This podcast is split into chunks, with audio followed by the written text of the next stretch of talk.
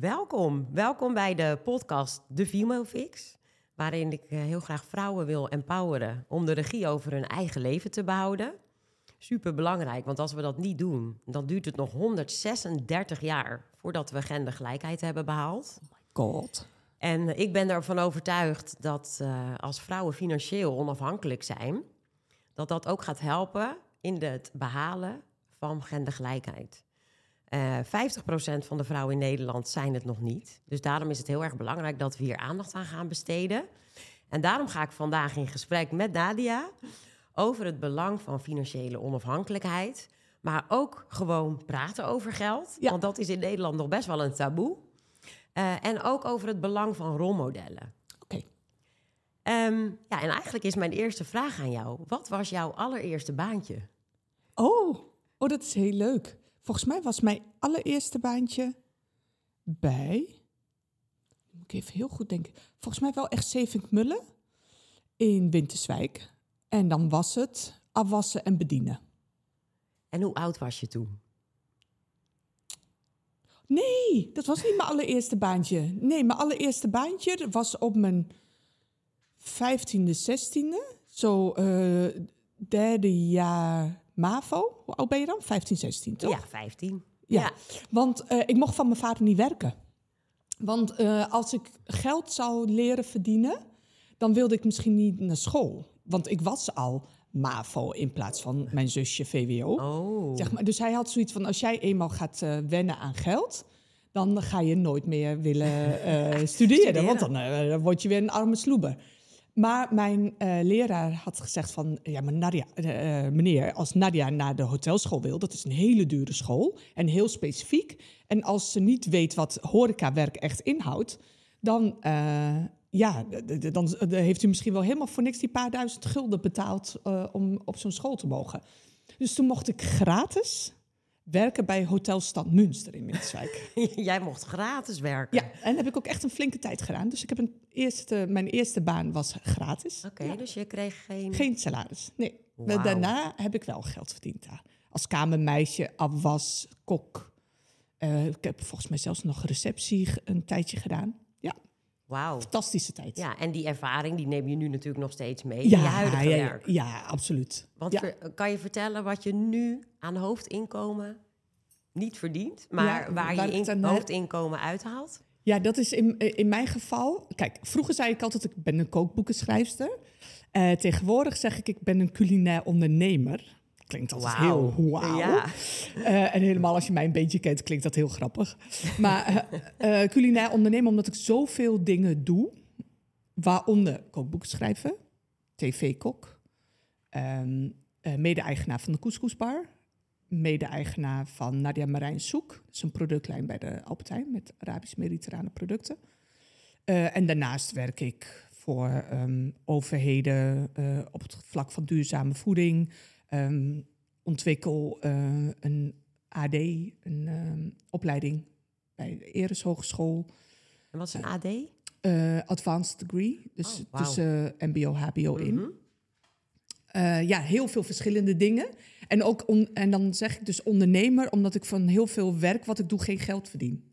Nee. Maar wel investeer. Ja, en precies. op andere vlakken verdien ik weer geld, eh, waarmee ik dus kan ondernemen. Ja, dus je hebt Ja. meerdere side hustles ook eigenlijk. Je hebt meerdere Ja. inkomstenbronnen. Ja, en dat moet dus, omdat ik eh, heel veel dingen doe waar ik echt totaal geen geld mee verdien. Nee, en, en waarom doe je dan ook de dingen waar je totaal geen geld mee verdient? Die zijn het leukst.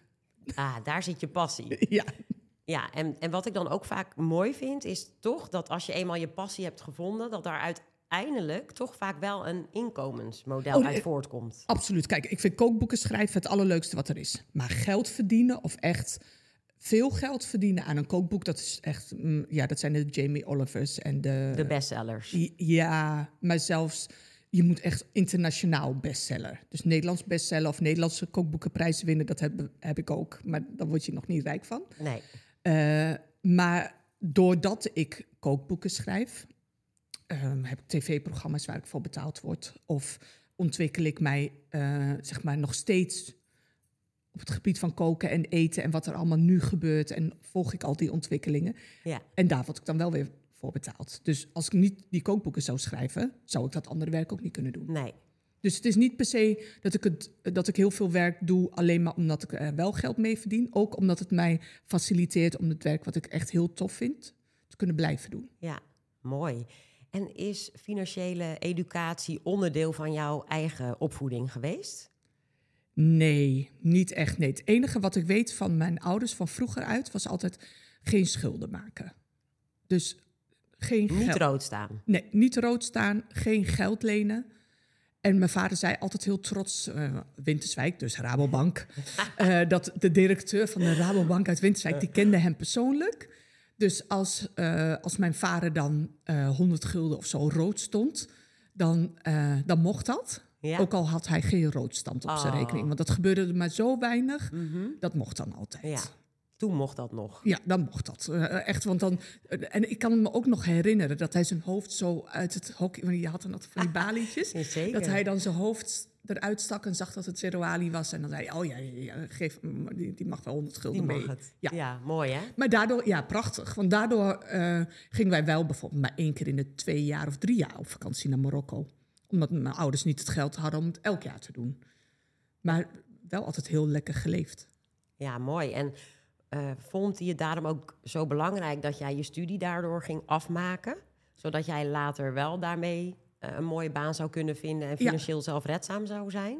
Ja, bij mijn, bij mijn ouders thuis. Mijn, mijn vader heeft niet kunnen, of niet kunnen doorstuderen door zijn leefomstandigheden. En daarom is hij naar Winterswijk gekomen voor de textielindustrie in Winterswijk gaan werken. Eh, als fabrieksarbeider, maar eigenlijk was hij deed de universiteit. Dus toen hij kinderen kreeg, was het echt wel van... ik wil dat mijn kinderen wel die kans hebben, anders werk ik voor niks. Mooi. Dus het was voor hem altijd heel belangrijk. Dus of, of, ook al wilde ik naar een hotelschool met alcohol en varkensvlees, als ik maar ging studeren. Mijn zusje 17 op kamers wonen in Nijmegen, prima. eh, ze ging voor dokter studeren. En het maakte hem ook eigenlijk dus niet uit wat we gingen studeren, als we dat maar deden. Ja. En mijn moeder heeft nooit een betaalde baan gehad, maar wel altijd les gegeven, Arabische les en Koranles aan andere vrouwen. Mooi. Dus er was wel echt, educatie was zeg maar nummer één. Ja. En toch ook wel een stukje maatschappelijke gedrevenheid om iets terug te doen in de samenleving. Ja, absoluut. Meer dan geld. Zeg maar, geld was niet een ding. Ik, ik ben echt opgegroeid in zo'n huurwoningwijk. Ja. Maar eh, we werden gescheiden van de wijk waar de burgemeester en alle notabelen van het dorp woonden door een bospad. Dus het was ook nog zo dat ik echt opgroeide op een hele elitaire, bijna witte school. En eh, echt alleen maar omringd door mensen die eigenlijk veel meer geld hadden dan wij thuis. En hadden jullie daar soms moeite mee? Ja, dat is dus waarom ik het echt geregistreerd heb laten. Zo van, hoe kan het toch dat ik eh, op zo'n plek ben opgegroeid... met een vader die eh, in een fabriek werkte. En ook echt in de jaren tachtig had je van die periodes... dat het heel moeilijk ging met de Nederlandse economie... en dat hij eh, twee, drie jaar werkloos was. Mijn moeder nooit gewerkt, die heeft ons zes kinderen opgevoed. En ik heb nog nooit het verschil gemerkt tussen mij en de andere kinderen. Gewoon nooit. Wat knap. Ja, dat vind ik dus Hè? echt heel knap. Maar ik denk wel dat ze iets bij ons erin hebben gezet. Want niemand van ons is op geld gefocust. Terwijl we hebben echt allemaal hele goede banen en eigen huizen en zo. Dus wel, we zijn er wel ergens mee bezig. Maar niemand van ons draagt merkkleding of loopt met hele... Ja, ja, Nee. ja ik weet Het is niet. niet statusgericht. Nee, totaal niet. Nee, dus als ik het dan zo samenvat, lijkt het er ook op dat jullie geld meer zien als een middel waarmee je je ambities en je passies kan verwezenlijken. Ja, en, en dus je kan blijven ontwikkelen of zo. Want iedereen leert nog en studeert nog. En eh, niemand heeft één baan en is klaar. Nee, mooi. ja, maar ik vind het altijd zo heel grappig als je dan wat ouder wordt. Dan kun je terugkijken en denken van... Huh, hoe komen we daar eigenlijk? Ja. Wat hebben we eigenlijk waar komt dat vandaan? Ja. Dat je zo in elkaar steekt. Maar het, het heeft ook wel iets avontuurlijks. Hè? Dat je altijd op zoek bent naar wat kan ik nog meer doen en nog meer betekenen. En wat zit er nog meer in mij wat ik zou kunnen kapitaliseren en laten zien aan de buitenwereld. Ja, ja waarschijnlijk. Ja, mooi. En ehm, toen jij 17 was, heb ik gelezen, Ja. heb jij eh, je man, eh, nou ja, Nou ja, al op mijn vijftiende, Je was 15, heel 16, jong. bij 17 getrouwd. ja, ja. op je zeventiende ben je getrouwd. ja. En ehm, dat, eh, ben je toen bezig geweest met... ik ga op huwelijkse voorwaarden trouwen of in Nee gemeenschap joh, van goederen. hilarisch. Nee, ik, heb, ik ben alleen maar getrouwd als een license to fuck. Gewoon heel simpel gezegd. Hij moslim, ik moslim, klein dorp. Iedereen Ja. kent iedereen. Ja, is niet handig. Mijn vader zag elke keer mijn fiets voor zijn huis staan. Dat was gewoon niet zo heel slim. License toe. Nou, Fuck. mooi. Ja, mooi. Ja, is echt niet zo heel moeilijk. Gewoon, eh, eh, Ja. en, eh, het heeft echt goed uitgepakt. Zo. Dat vind ik dus ook nog steeds zo leuk. Want ik, we zijn dus getrouwd getrouwd. Zonder huwelijkse voorwaarden niks. Maar ik wilde toen ook niet zijn naam dragen of een ring. Wij waren gewoon echt getrouwd omdat dat het leven makkelijk maakte. Ja, En het maakt het leven makkelijk. Want daarna was alles geregeld toen hij overleed. ja. Toen kon ik gewoon op mijn bankrekening, was mijn kind erkend, was alles. Dus ik denk, ja, een- zeg maar, een huwelijk is niet romantisch, dat is gewoon pragmatisch. Mhm. In sommige en- gevallen wel, ja, ja. En, en, en zo heb ik het opgevat. De liefde is de liefde en dat vier je. ja. Maar een huwelijk bij een gemeente is eigenlijk gewoon, zeg maar, dingen regelen. Mhm. Praktisch. Heel, ja, ik vond het heel praktisch. En, en, en zo heb ik er ook altijd naar gekeken. Was gewoon uit pragmatisme ben ik getrouwd. Ja, en had- hadden jullie ook al een koophuis samen? Nee, toen nog niet, maar daarna wel. Ja. Ja. Ja, en, en dat is natuurlijk heel naar dat in korte tijd jouw man dus overleed. Eh, maar heb jij je toen ooit financieel zorgen moeten maken? Nee, nee, nee. Dat, dat zeg ik ook echt wel altijd erbij als mensen dan tegen mij zeggen van... oh, wauw, wat stoer, je bent zelfstandig geworden, zo jong. Maar dat, dat kwam... eh, ik was 29 toen mijn man overleed. Dus toen waren we 14 jaar getrouwd en we hadden eh, een eigen huis gekocht. En ik zat in een, zeg maar, was mijn eerste echte baan bij José Vermeulen Partners. Dat was een culinair communicatiebureau. En zij heeft anderhalf jaar mijn salaris moeten uitbetalen. Terwijl ik dus eh, doodziek van de rouw en verdriet thuis was. Ja. Nou, dat wil ik nooit meer meemaken. Nee. Dat iemand, eh, gewoon zeg maar een klein bedrijf, mijn salaris moet betalen. Ik vond het echt verschrikkelijk. Dus ik ben toen, eh, toen het iets beter met me ging, ben ik zelfstandiger geworden. En dat heb ik kunnen doen omdat ik een pensioen kreeg van Hakim. Omdat we getrouwd waren, Ja, ja. kreeg ik een pensioen. En eh, dat was echt, nou, eh, wat is het? 600 euro of zo. Het is echt helemaal niet belachelijk veel. Maar ik zei altijd, het was precies mijn hypotheek. ja. Dus ik kan altijd een afwassen ergens of iets doen. En dan kan ik nog steeds mijn hypotheek betalen. ja. Dus toen had ik zoiets van, ja, ik heb geen enkele reden om niet zelfstandig te kunnen worden. Nee.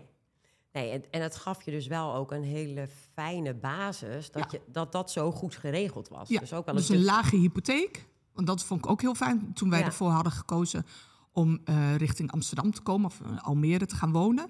Was echt eh, omdat ik hier die baan had. Dat was trouwens ook een keus van. zij zeiden tegen me: ja, maar we kunnen jou nog helemaal niet betalen. Toen zei ik: ja, maar ik ben helemaal niet duur. Want ik had dus een man met een inkomen. Dus ik ben echt gaan werken voor onder het minimumloon.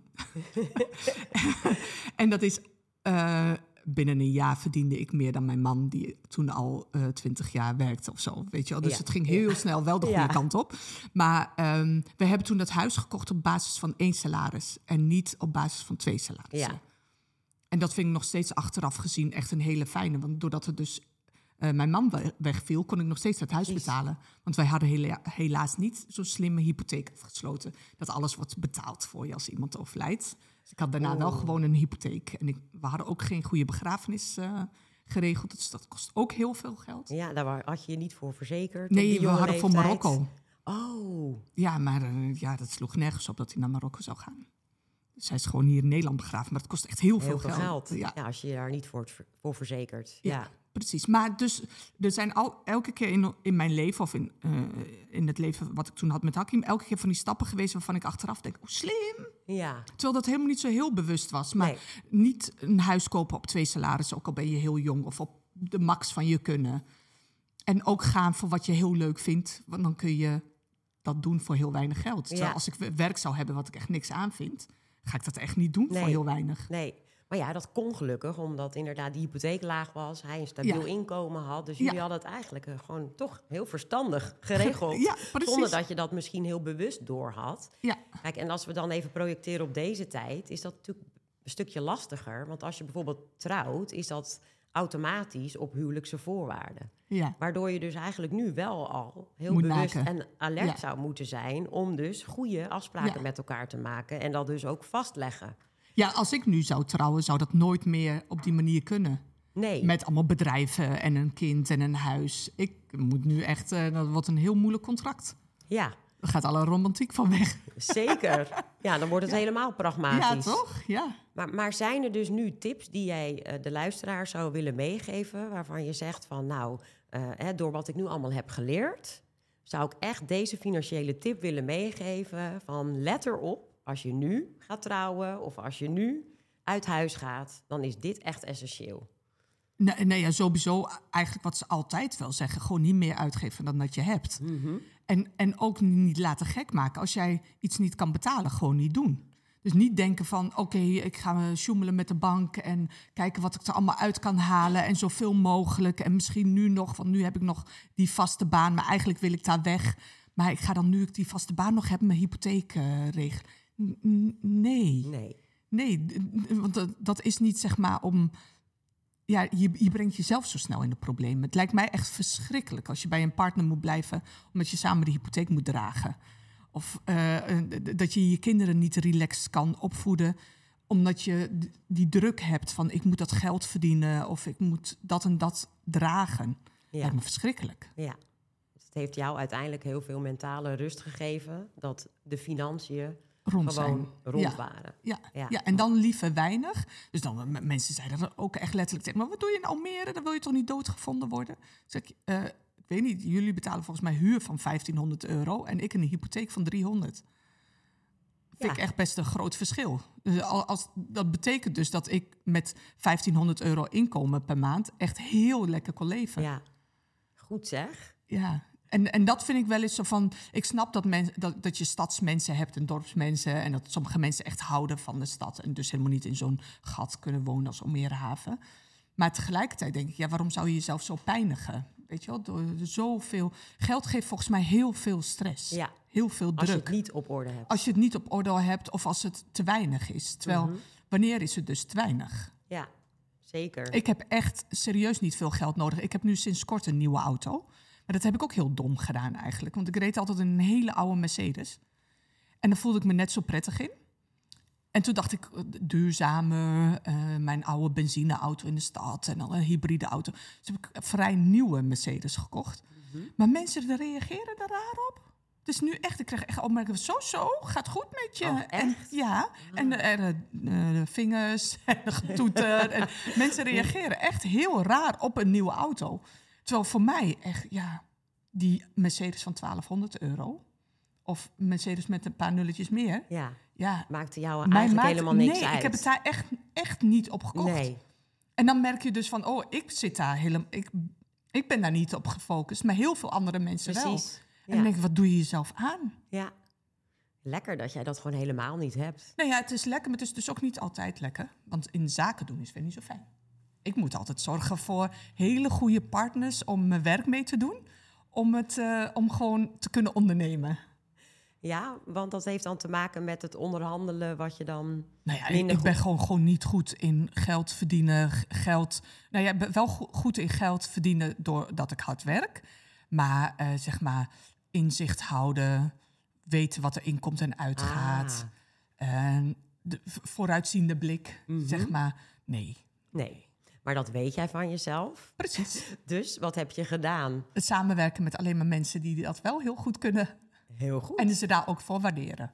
Ja, precies. Dus je beloont ze voor het werk wat zij jou uit handen nemen. ja. En zij creëren eigenlijk dat er inzicht en overzicht is. En dat Ja. je uiteindelijk dus gewoon een prachtig inkomen hebt... waardoor je lekker kan leven. Ja, en dat mensen hun salarissen uitbetaald krijgen. En dat de producten in de schappen liggen van de supermarkt. ja, kijk, als ik dat allemaal zelf zou willen doen, ja, dat gaat niet werken. Nee. Dus dat betekent soms dat je de helft van de aandelen van je bedrijf weg moet doen. Omdat je weet dat jij dat niet kunt.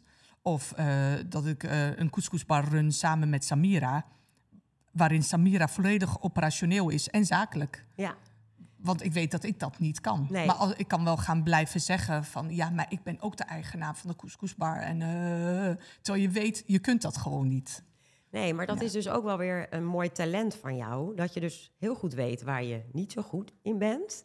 En verzamelen dus, verzamel jij de juiste mensen om je heen. Waardoor jij eigenlijk kan blijven doen waar jouw kracht ligt. Ja, en dus ook wel kan blijven slecht zijn in waar ik slecht in ben. Exact. Dus dat wordt, dat wordt niet verbeterd door eh, de leeftijd of door de jaren ervaring. Nee. nee, dat dan weer niet. Maar dat hoeft dus helemaal niet erg te zijn. Als Ja.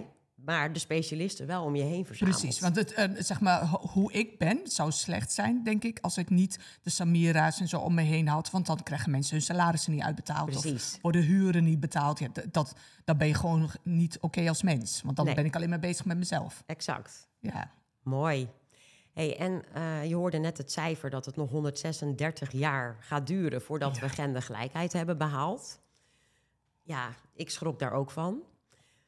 Ehm, ben jij het eens dat eh, financiële afhankelijkheid daar een belangrijk aandeel in is? Ja, ja, ja, ja. Het het belemmert ook. Dat bedoel ik een beetje met. Volgens mij legt financiën een hele grote, zware druk op jezelf als mens, op je relatie, op je gezin, op je familie. Geld is gewoon belangrijk. Dus als mensen dat niet goed op orde hebben en je bent afhankelijk van iemand, lijkt mij als partner ervan, we hebben het nu over vrouwen en mannen, maar je zou maar de man zijn van een vrouw die niet financieel afha- onafhankelijk is. Lijkt me verschrikkelijk. Ja, Terwijl wel. je kunt, ja, je, ja, terwijl, eh, hoe fijn is het als je het wel met elkaar, dat jij ook weet als man, oh, ehm, ik vind deze baan niet leuk, of eh, het legt te veel druk, of ik wil mijn kinderen zien opgroeien, dat je kan zeggen, ik ga lekker drie dagen werken. Ja, dat je Dat die het- ruimte hebt. Dat je die ruimte hebt Mhm. en die gun je elkaar als je allebei eh, het draagt. Ja, ja nou ja, en, en, en ik denk ook dat je gewoon niet gelijkwaardig in een relatie zit. Eh, Nee. als ik naar mijn eigen ouders kijk, eh, mijn vader had het bedrijf en mijn moeder was thuis voor de kinderen. Ehm, maar als ze iets wilde kopen, voor zichzelf of voor ons, dan moest ze altijd om geld vragen. En natuurlijk, het was voor allebei, maar toch ervaarde ik dat al een beetje als van, ja, maar waarom moet jij nou om geld vragen? Oh ja, nee, nee, daarin scheelt het weer dat je moslim... dat- eh, Ik ben moslim Ja? en mijn ouders zijn dat ook. En dat, we hebben één heel leuk ding. Eh, ik vond het vroeger als kind echt verschrikkelijk. Als, als, eh, eh, als je erft, Mhm. krijg je als man een groter aandeel dan de dochters. Dus de zonen krijgen meer dan de dochters. En ik dacht nou wat de fuckers? Is dit? Dat kan toch niet? Dat is niet eerlijk. Maar je bent als man, dus jouw geld is het geld van je vrouw en van je gezin. Mijn geld is van mij. Dus ik erf, ik heb geërfd van Hakim. Ja? Dat is mijn geld. Dus ook al komt er nu een man en zou ik in gemeenschap van goederen trouwen, Ja? is mijn geld is Blijft van het mij. jouw geld? Ja. Terwijl mijn broertje is voor de rest van zijn leven is zijn geld kwijt. Ah. Dat is, alles van hem is voor zijn vrouw en zijn kinderen. En dat is ook echt zo. En van de kale kip kun je niet plukken, ook niet als je moslim bent. Nee. Maar in principe is dat echt zo. Dus ook mijn moeder, ondanks dat zij een huisvrouw was Ja. en mijn vader de kost verdiende, Ja? was het. Ik heb nooit gevoeld dat daar iets ongelijkwaardigs zat in het geldafdeling. Of dat er. Nee, mijn moeder runt het geld. Mijn vader verdient, mijn Ja? moeder runt het. Ah.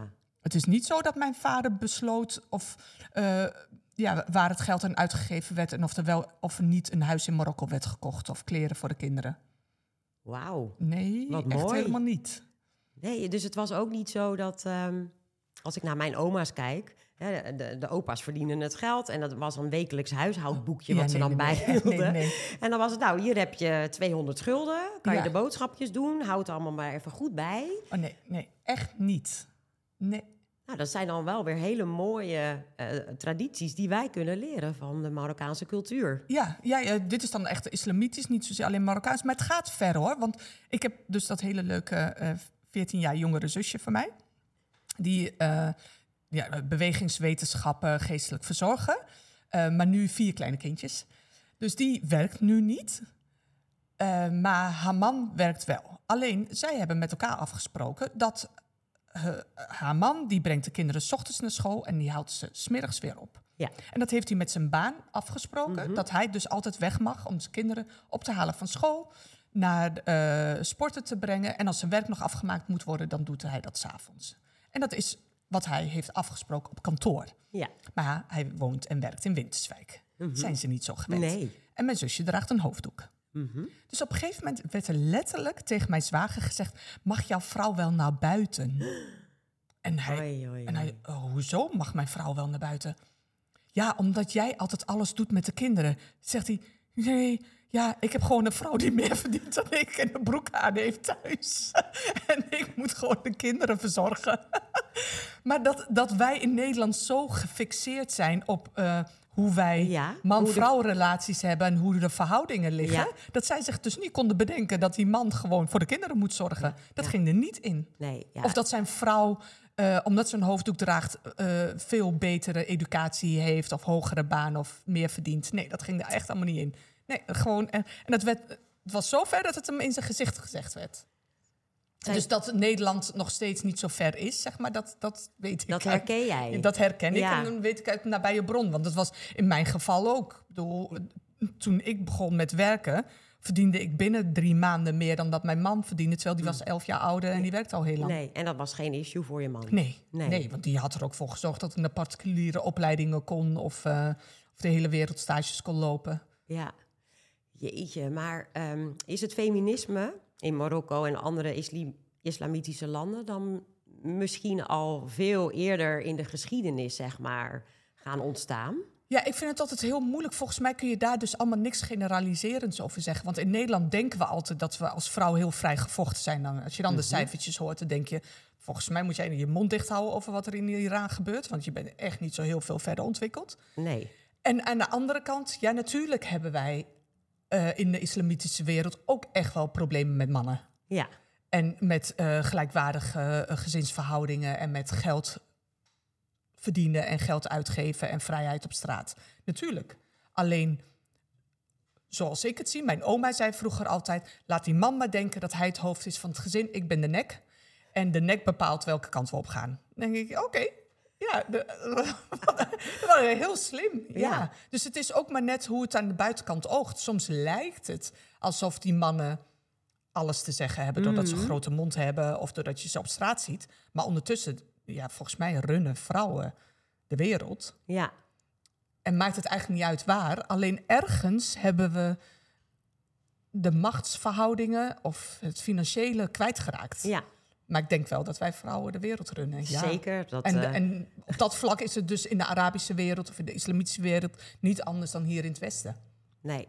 Alleen we trekken het niet door. Nee, want ook als je naar eh, ontwikkelingen qua carrière kijkt en eh, de posities op bepaalde niveaus, vooral ook Ja. in de grote bedrijven, zie je nog steeds dat eh, de verhouding 30-70, 30% vrouw, eh, in 8% van de gevallen wordt behaald.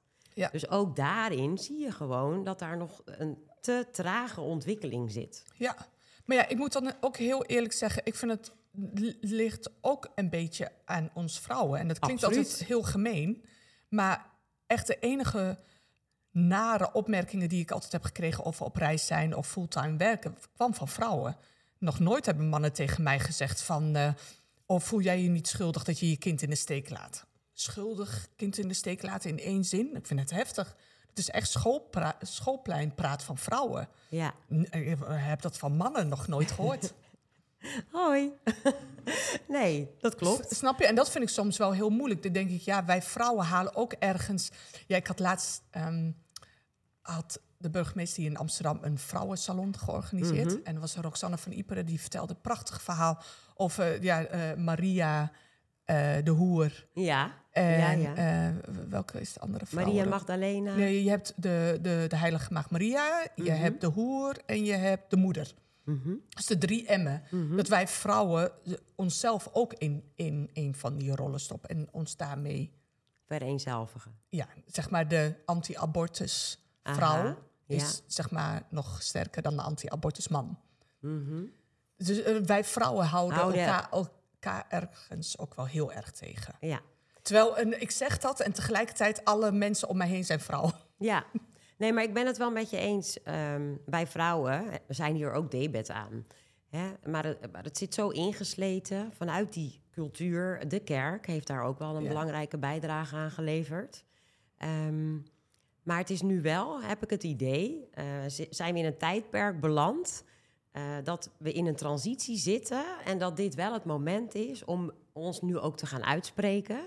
En hier, om hier ook iets aan te gaan doen. Want ik geloof echt dat als er meer vrouwen opstaan en dit Ja. dus ook aangeven en het juiste voorbeeld tonen, dat de komende jaren het geen issue meer hoeft te zijn voor onze, eh, de generatie die na ons Ja. komt. Ja, ik, ik, ik hoop het echt en ik ben een rassie-optimist. Dus ik wil eigenlijk ook echt geloven. Tegelijkertijd, als ik dan om me heen kijk, die rechts, eh, nou, ik ga ze niet eens bij naam noemen, dat zijn ze niet waard.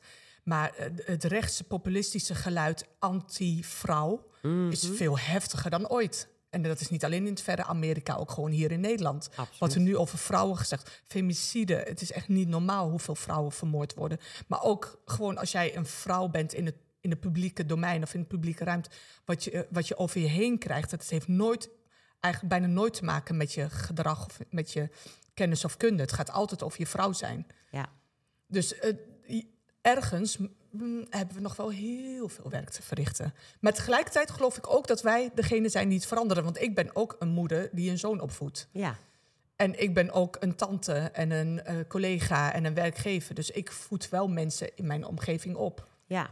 En dan kan social media ook wel weer voor ons gaan werken.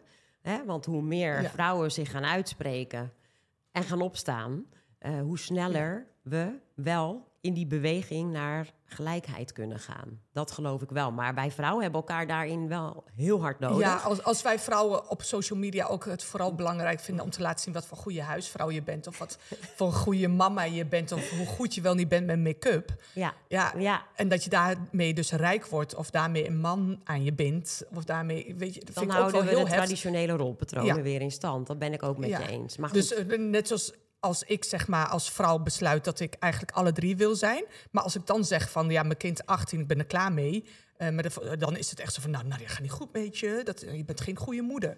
Of als ik zeg van, n- ja, ik heb geen man, maar ik zit in overgang, dus binnenkort kan ik lekker seksen zonder de pil. Weet je, hoe heerlijk is dat? Dan ben je een soort hoer, dan ben je weer raar. Weet je, dus op dat, op dat vlak denk ik, nou, we hebben nog best wel veel te winnen. Juist als vrouw met vrouwen en onderling. Ja. En voorda- voordat we dat hele mannenprobleem hebben opgelost, denk ik, hebben we bij elkaar en met elkaar ook nog wel veel, ja, veel werk te verrichten. ja. Maar laten we dan vooral elkaars handen vasthouden, elkaar supporten. Ja, ja, ja, ja absoluut. En is er nog een tip die jij eh, de luisteraar zou willen meegeven op het gebied van eh, financiële onafhankelijkheid of gendergelijkheid? Nee, vooral zoek qua werk of werk, eh, tijdsbesteding, zeg maar, ik vind vrijwilligerswerk ook prima. Eh, iets waar je volledig je hart in kan stoppen en dan komt het geld vanzelf. En niet wat ik nu, ik werk best wel veel met jongeren en dan hoor je jongeren zeggen ik wil later rijk worden of beroemd. Ja, dat, nee, kies iets uit wat je heel tof vindt om te doen en dan kun je rijk worden of dan kun je beroemd worden. Maar dan doe je dat tenminste wel met iets wat je heel leuk vindt. Ja. Dus ontdek je passie, ontwikkel je passie. Ja, en investeer daarin en dan levert dat echt wel op. Dankjewel Nadia. Heel fijn gesprek. Ja, Ook weer veel van jou dankjewel. geleerd. Ja, dank je. En eh, ik wil jullie hartelijk bedanken, luisteraars. En ik wil ook nog eh, zeggen dat natuurlijk als je meer wil weten over financiële onafhankelijkheid, eh, dat eh, de Fimofix ook een boek is waar boordevol tips in staan en waar we ingaan op elk live event. Gekoppeld dus aan wat je kan doen om in ieder geval financieel zelfredzaam te blijven. En niet alleen nu, maar ook naar de toekomst toe. Dank jullie wel. Jij bedankt.